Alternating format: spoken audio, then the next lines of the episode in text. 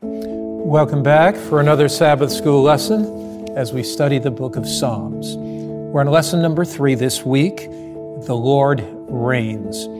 As I read this lesson over, I tried to summarize it with the aspects of God and His character. And there are really five different aspects of God that we're studying this week. First, Christ as the all powerful Creator. Secondly, Christ as the supreme Lord. Thirdly, Christ as the righteous judge. Fourth, Christ as the redeeming Savior. And fifth, Christ as the supreme lawgiver. Let's dive right into our lesson. If you look at the introduction to the lesson, it talks about the Psalms unswervingly upholding the foundational belief in God's sovereign reign. The Lord created and sustains everything that He's created. So, this lesson focuses on the sovereignty of God. What do we mean by sovereignty of God? By the sovereignty of God, we mean that God reigns over all things, God sustains all things, and that even when God allows, through his permissive will, for evil to arise, God is still on the throne. Evil will one day run its course, and in God's time, evil will be judged, condemned, and eradicated. So, this lesson focuses on the fact of the reign of God, the fact that He is sovereign in all the world. If we look at Sunday's lesson, we focus on Christ as the all powerful Creator. We find that in two Psalms that are listed Psalm 8, that says, verse 3 When I consider your heavens and the work of your fingers, the moon and the stars which you've ordained. What is man that you are mindful of him, and the Son of Man that you visit him? For you made him or created him a little lower than the angels. You've crowned him with glory and honor. So here, God is positioned as the one that created us, the one that fashioned us. This is brought out even more clearly in Psalm 100 where David speaks and he says in verse 3 Know that the Lord, He is God. It is He who has made us and not we ourselves. Uh, that's a little um, interesting twist on self reliance that uh, God made us. We didn't create ourselves, we didn't make ourselves. We are totally dependent on our Creator. Now, in an age when the evolutionary hypothesis has become so popular and commonplace, the Psalms speak to us of the fact that we're not a speck of cosmic dust, we're not simply skin covering bones, we're not some genetic accident, but that we were fashioned and created by God. That makes all the difference because if God created us, we have value, we have worth in His sight. If God created us, He cares for us. And wherever we find ourselves in life, the one that made us, fashioned us, and created us is there for us. Our lesson under Sunday goes on, pointing out that the Lord has created everything. He has no beginning, no end.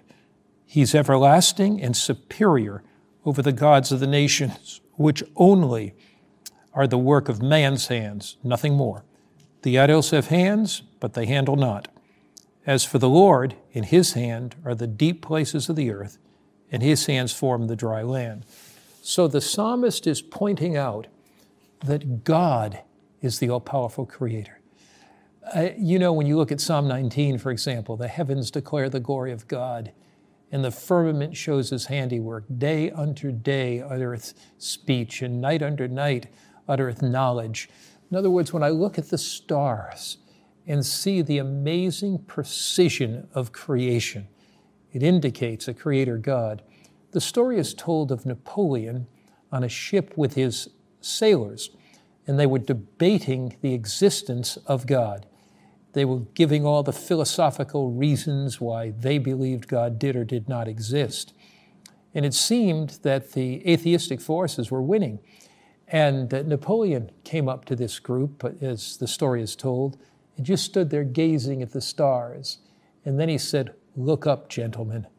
Who made the stars? And you know, the stars, when you think about it, and the planets, the planets all rotating, revolving around the sun as the center of our solar system. Who keeps those planets in their orbit? Who keeps the magnetic pull in the field from pulling Earth too close to the sun so it consumes? Who keeps Earth at the very right place so it doesn't go further and freeze? The psalmists know the answer to that question. Creation testifies to God's love. Everything exists, owes its existence to God who sustains life. I think one of the main things in our lesson this week to point out is that life is not a cosmic accident. Everything, everything in life is sustained by God. So we move from the all powerful Creator to the sovereign Lord. Monday's lesson the Lord reigns. Now, what does it mean to be sovereign? It means he's supreme. It means that he's in control. The first sentence says, closely tied, in fact, inseparably tied to the Lord as creator, is the Lord as sovereign ruler. Now, what is it that characterizes God's reign? We find this in Psalm 97. Psalm 97 and uh, verse 1 and verse 2. The Lord reigns, let the earth rejoice. Let the multitude of isles be glad. Verse 2 Clouds and darkness surround him. Righteousness and justice are the foundation of his throne. So, the characteristic of God's reign righteousness and judgment. What is righteousness? Righteousness has to do with right living. Righteousness has to do with living in harmony with God's will. Justice has to do with a characteristic of God of fairness, honesty, integrity. And so we look here, it says under the note for Monday's lesson, the Lord's rule is demonstrated in his works of creation, salvation and judgment. The Lord establishes his kingship over the whole world.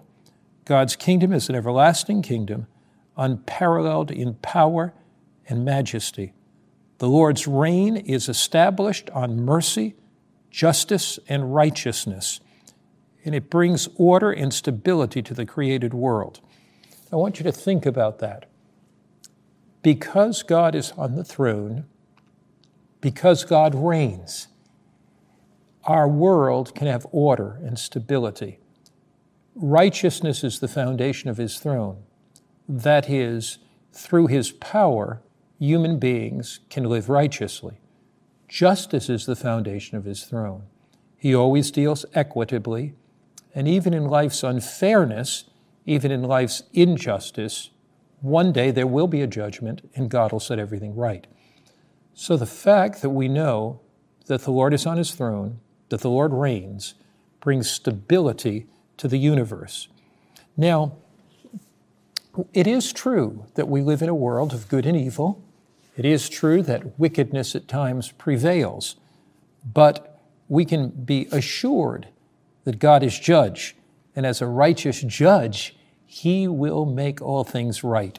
That's the theme of Psalm 75. Now remember, there are five aspects of God we're looking at God, the all powerful creator, God, the supreme Lord, God, the righteous judge.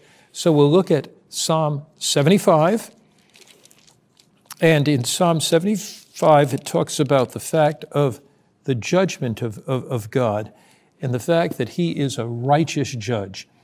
Uh, let's look at Psalm 75, verse 6 and 7. For exaltation comes neither from the east nor from the west, nor from the south, but God is judge. he puts down one and exalts another. In other words, even in our own personal lives, we can trust God to bring us to the place that He desires us to be in, the position He desires us to be in. We can trust Him. He is, according to this, the righteous judge. Then, for in the hand of the Lord there's a cup, and the wine is red. It's fully mixed, and, and He pours it out.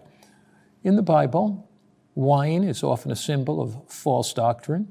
It's also a symbol of God's judgment, his, his, his wrath. When we read about the wrath of God in the Bible, we're reading about his judgment.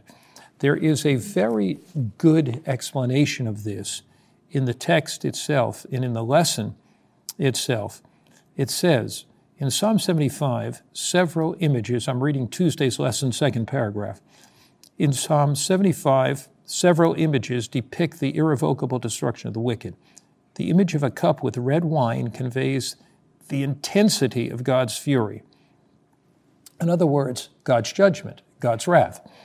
But then notice what it says here. It says, But I will declare forever, I'll sing the praises to the God of Jacob. All the horns of the wicked I will cut off, but the horns of the righteous shall be exalted. What do horns represent in the Bible? Horns represent power, they represent strength. So if the horns of the wicked are cut off, their strength is gone. So Psalm 75 points out that although the wicked will reign at times, although the wicked will seem to triumph over the righteous, that God's fury, God's righteousness, uh, God's judgment will prevail. The wicked will be demolished, they will be destroyed. Their, their horns will be cut off, that is, their strength will be gone. So, three things so far. Have you gotten them? First, God is the Creator. Secondly, God is the sovereign Lord. Thirdly, God is the righteous judge. And um, in the last part of Tuesday's lesson, last paragraph, it says the Psalms convey the same notion that's expressed in other biblical texts that God's judgment begins with God's people and is extended to the whole earth. The psalmist cries out to God to judge him, but relies on God's righteousness to defend him. So, God judges us, but God is righteous to defend us. So, when you think of the judgment, what are we thinking about? We're thinking about God's fairness, God's goodness, but we're also thinking about God's mercy. We're thinking about God's grace. When I think about the judgment in Psalms, I'm reminded of this thought. If God can do anything possible to save us, He will do that. In Wednesday's lesson, we read about a God in the light of the judgment who's ever mindful of His covenant. His covenant, His promise that Christ would come, his promise that grace and mercy would flow from the cross, his promise that through his power and by his grace we could one day rejoice with him in the promised land. The question raised in Wednesday's lesson is a powerful question. The theme of judgment prompts a significant question How can God's people have peace with God and the assurance of salvation at the time of judgment? So it gives us three texts, and I think it's worth it to look at all of them Psalm 94 and verse 14. Psalm 94, verse 14. The question is how can we have peace in the light of the judgment? For the Lord will not cast off his people, he will, nor will he forsake his inheritance, but judgment will return to righteousness, and all the upright in heart will follow it. So God does not forsake his people in the judgment. It is God that's for us in the judgment, not God that's against us. The second text in our lesson is Psalm 107, verse 7 to 10. Psalm 107, if you have your Bibles, if you're following along with a little notebook, Psalm 107, verse 7 to 10. And uh, again, we're asking the question how can we have assurance in the judgment? And he led them forth by the right way, that they might go to a city for habitation. Oh, that men would give thanks to the Lord for his goodness, and for his wonderful works to the children of men. For he satisfies the longing soul and fills the hungry soul with goodness. Those who sat in darkness and in the shadow of death, bound in affliction and irons because they rebelled against the words of God, they despised the counsel. They cried to God in their trouble, verse 13. He saved them out of their distresses. He brought them out of darkness. He broke the chains in pieces. Wow. This is our God. This is our God. You may have drifted away from Him. There may be something in your life that says, I'll never pass the judgment. There may be something going on in your life right now that's not in harmony with His will. But according to the Psalms, you can have the absolute assurance that God will save you out of every distress, that God will break the chains in pieces that have bound you, that in the judgment, God is not against you, but God is for you. That is really made clear in the judgment chapter in Daniel 7. If we come over to Daniel 7 and we look at Daniel 7, verse 22, we find that uh, this idea of judgment and God's in favor of us in judgment is very plain. Daniel 7, verse 22. Until the, I was watching, I'm going to look at verse 21 as well. I was watching, and the same horn was making war against the saints and prevailing against them until the Ancient of Days came, and a judgment was made. Now, catch this in favor of the saints of the Most High, and the time came for the saints to possess the kingdom. Wait, judgment was made what? In favor of the saints of the Most High. If you come over, for example, to verse 27, then the kingdom and dominion and the greatness of the kingdoms unto the whole heaven shall be given to the people of the saints of the Most High. His kingdom is an everlasting kingdom, and all dominion shall serve and obey him. So the judgment is not so much to find out everything that's wrong about us so God can condemn us. The judgment reveals the goodness of God before a waiting world and a watching universe. The judgment reveals that God is merciful, that God has done everything He could to save every human being. When your name comes up in judgment, when my name comes up in judgment, God will ask the question before the whole universe Could I have done anything more to save Mark Finley? I sent the Holy Spirit to his heart.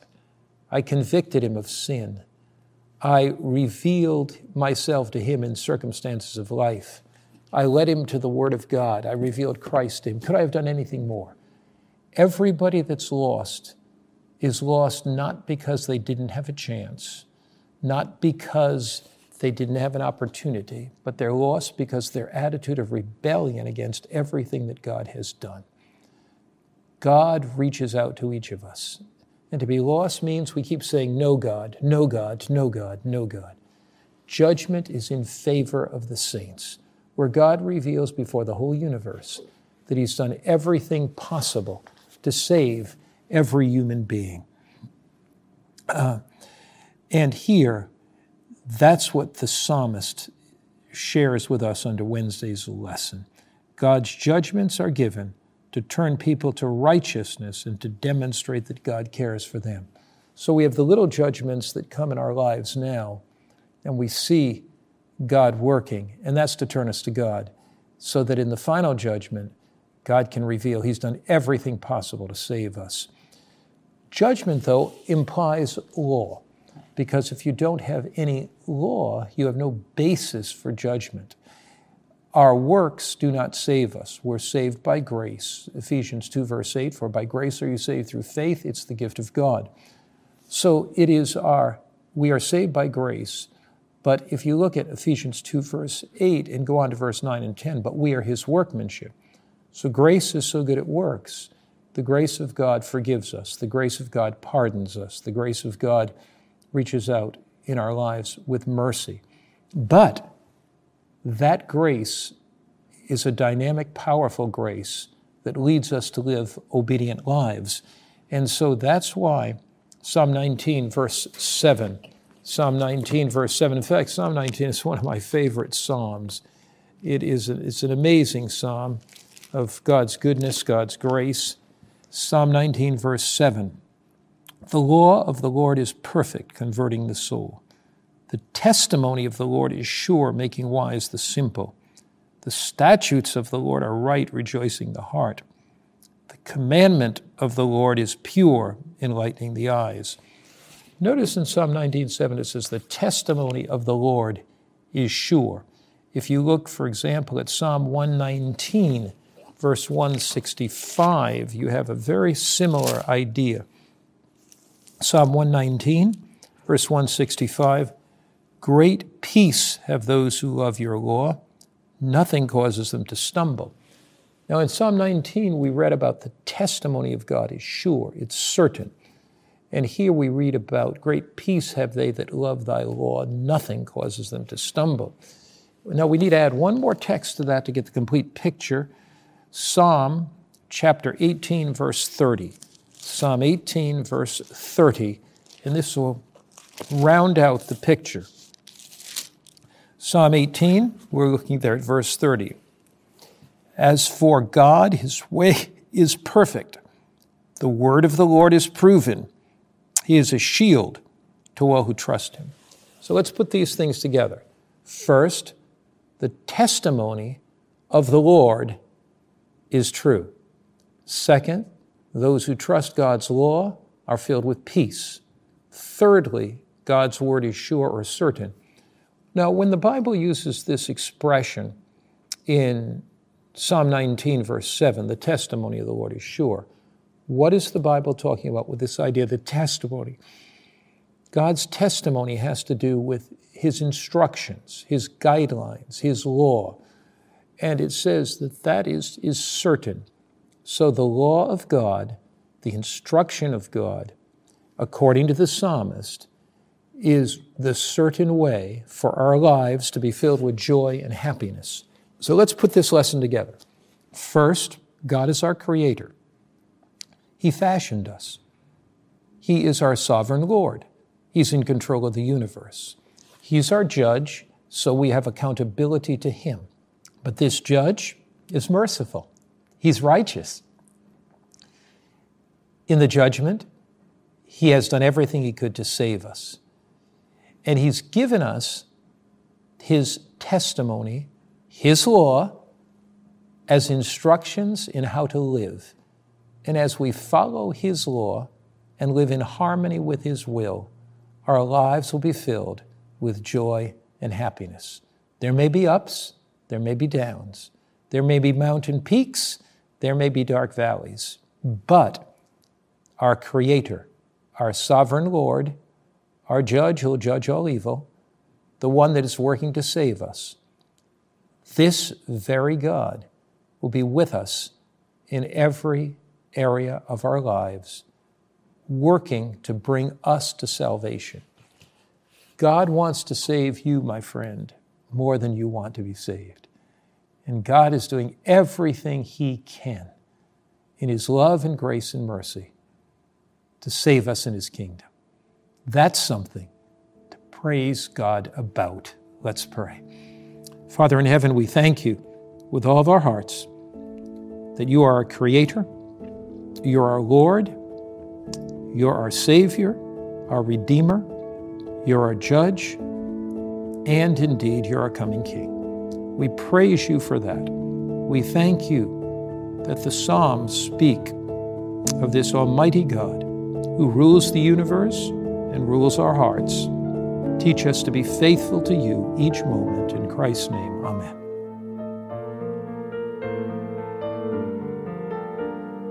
This media was brought to you by Audioverse a website dedicated to spreading God's Word through free sermon audio and much more. If you would like to know more about Audioverse, or if you would like to listen to more sermons, please visit www.audioverse.org.